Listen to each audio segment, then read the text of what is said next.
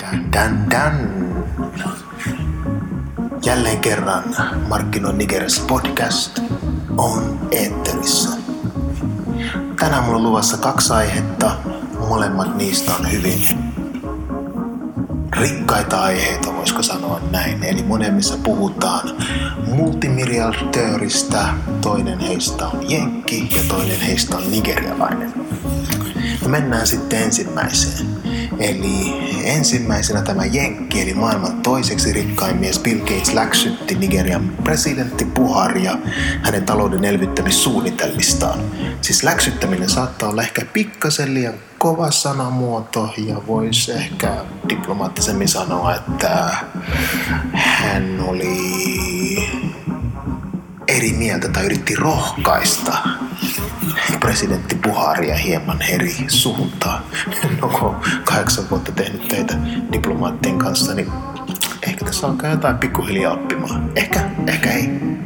No, presidentin kanslia varapresidentin johdolla ehkä jopa hieman polleana esitteli Bill Gatesille Nigerian talouden elvyttämissuunnitelmaa. No olihan mä selättänyt tämän taantuma, eli jotain se porukka oli tehnyt oikein. Kuitenkin Billin mielestä niin iso osa kansasta ei voi hyvin, ja suunnitelmat eivät ota isoa osaa kansasta huomioon.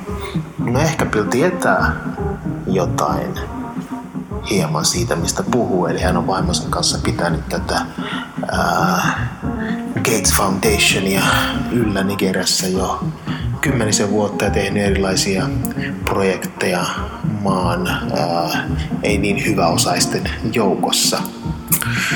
No, Gates oli tosiaan sitä mieltä, että Nigerian hallitus ei panosta tarpeeksi varsinkin nuoriin terveydenhuollossa ja opetuksessa. Ja jossain määrin se saattaa pitää paikkaansa. Eli Nigeria on sellainen paikka, missä välillä jätetään opettajien ja lääkäreiden palkat maksamatta, mutta kansanedustajat tienaa sen 35 000 euroa kuussa säännöllisesti ilman viiveitä. No, Bill oli tosiaan sitä mieltä, että kun terveydenhuolto-opetustoiminta saadaan kuntoon, niin Nigeriasta voisi tulla todellinen kasvuveturi. No, Nigerian valtion jälkeenpäin ollut sitä mieltä, että Gatesin puheet tulkittiin täysin väärin. Että presidentin kanslian esittelemä elvytyssuunnitelma ei edes ottanut huomioon terveydenhuoltoa ja yliopetusta. Eli todella, todella hyvä veto presidentin kansliasta.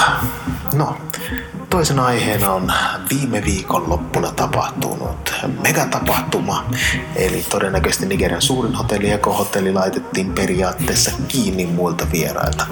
Syynä tähän oli Afrikan rikkaamman miehen Aliko Dankoten tyttären häät. Huhun mukaan vieraiden määrä yllätti järjestämisvastuussa olevat ihmiset aivan täysin, ja sen takia hotelli jouduttiin tyhjentämään kaikista olemassa olevista asiakkaista. No siis tää näyttää selkeästi olevan vähän muukin kuin pelkkä huhu, koska ainakin tiedän yhden suomalaisen liikemiehen, joka jouduttiin laittamaan muualle Dankotehäiden ajaksi. No katuja myös suljettiin, olihan presidentti päästä väistettömästi paikalle. Itse odotin kutsua loppuun saakka, mutta ei kuulunut. Mutta ehkä he tiesivät, että olin työmatkalla Norsulurannikolla enkä olisi päässyt paikalle. No onneksi Dankotella on muutama noita kohta naimejassa olevia lapsia, joten uskon, että kutsu sitten tulee niihin. Tai sitten ei. No, Bill Gates tietenkin jäi Dangote häihin, koska siis nämä Forbesin listan kärkipäässä olevat ihmiset ovat niin hyviä kavereita keskenään. No, siellä oli isommat nigerilaiset musastarat ja tota, bileet muutenkin näytti sujuvan tosi hyvin, ainakin sosiaalisen median perusteella ilman minua. No, jos miettii häitä Nigeriassa yleensä, niin ne on yksiä parhaita paikkoja verkostoitua ja Nigeriasta pitää niitä todella tärkeinä. Eli niihin tosiaan mennään ja, ja, ja tota, jos on puoli tutun tuttu, niin sinne pyritään äh, menemään puhin vaelluksen lailla. Tota,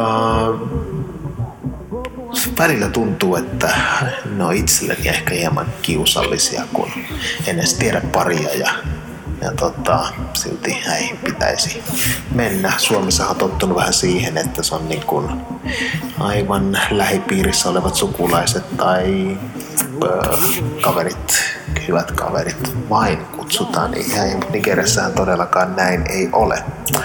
No, ei tarvitse tietää paria, kunhan joku tuttu tietää, ja välillä tuntuu, ettei sekään ole tarpeen. No, jos miettii tätä hääseremonian luonnetta Nigeriassa, niin yleensä ensimmäisenä on tällaiset perinteiset häät ja sitten seuraavana pidetään tällaiset valkoiset eli white wedding.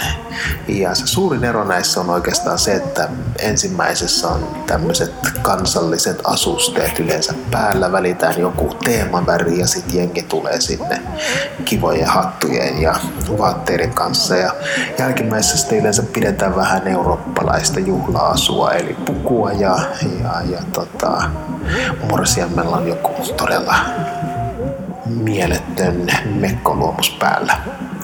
No, häät on tosiaan isoa bisnestä jo 8, 180 miljoonaa maassa ja tota, satoja ihmisiä tuntuu menevän naimisiin joka viikko. On se sitten catering, tilavuokrat, hotellit, niin mistään ei saa niin hyvin rahaa kuin häistä. Siis nigerialaiset pitävät häitä erityisen tärkeänä tapahtumina, kuten sanoin. Jotkut vitsailee, että koulumenot ja häämenot ovat nigerialaisten vanhempien tärkeimpiä kulumenoja. No, hyvin toimeentulevien häät maksaa joku about 50-100 000 euroa, joten tosiaan ei ihan halpaa hommaa. Harvoin ajatellaan, että heidän jälkeenkin pitää elää, mutta ne on pikkujuttuja.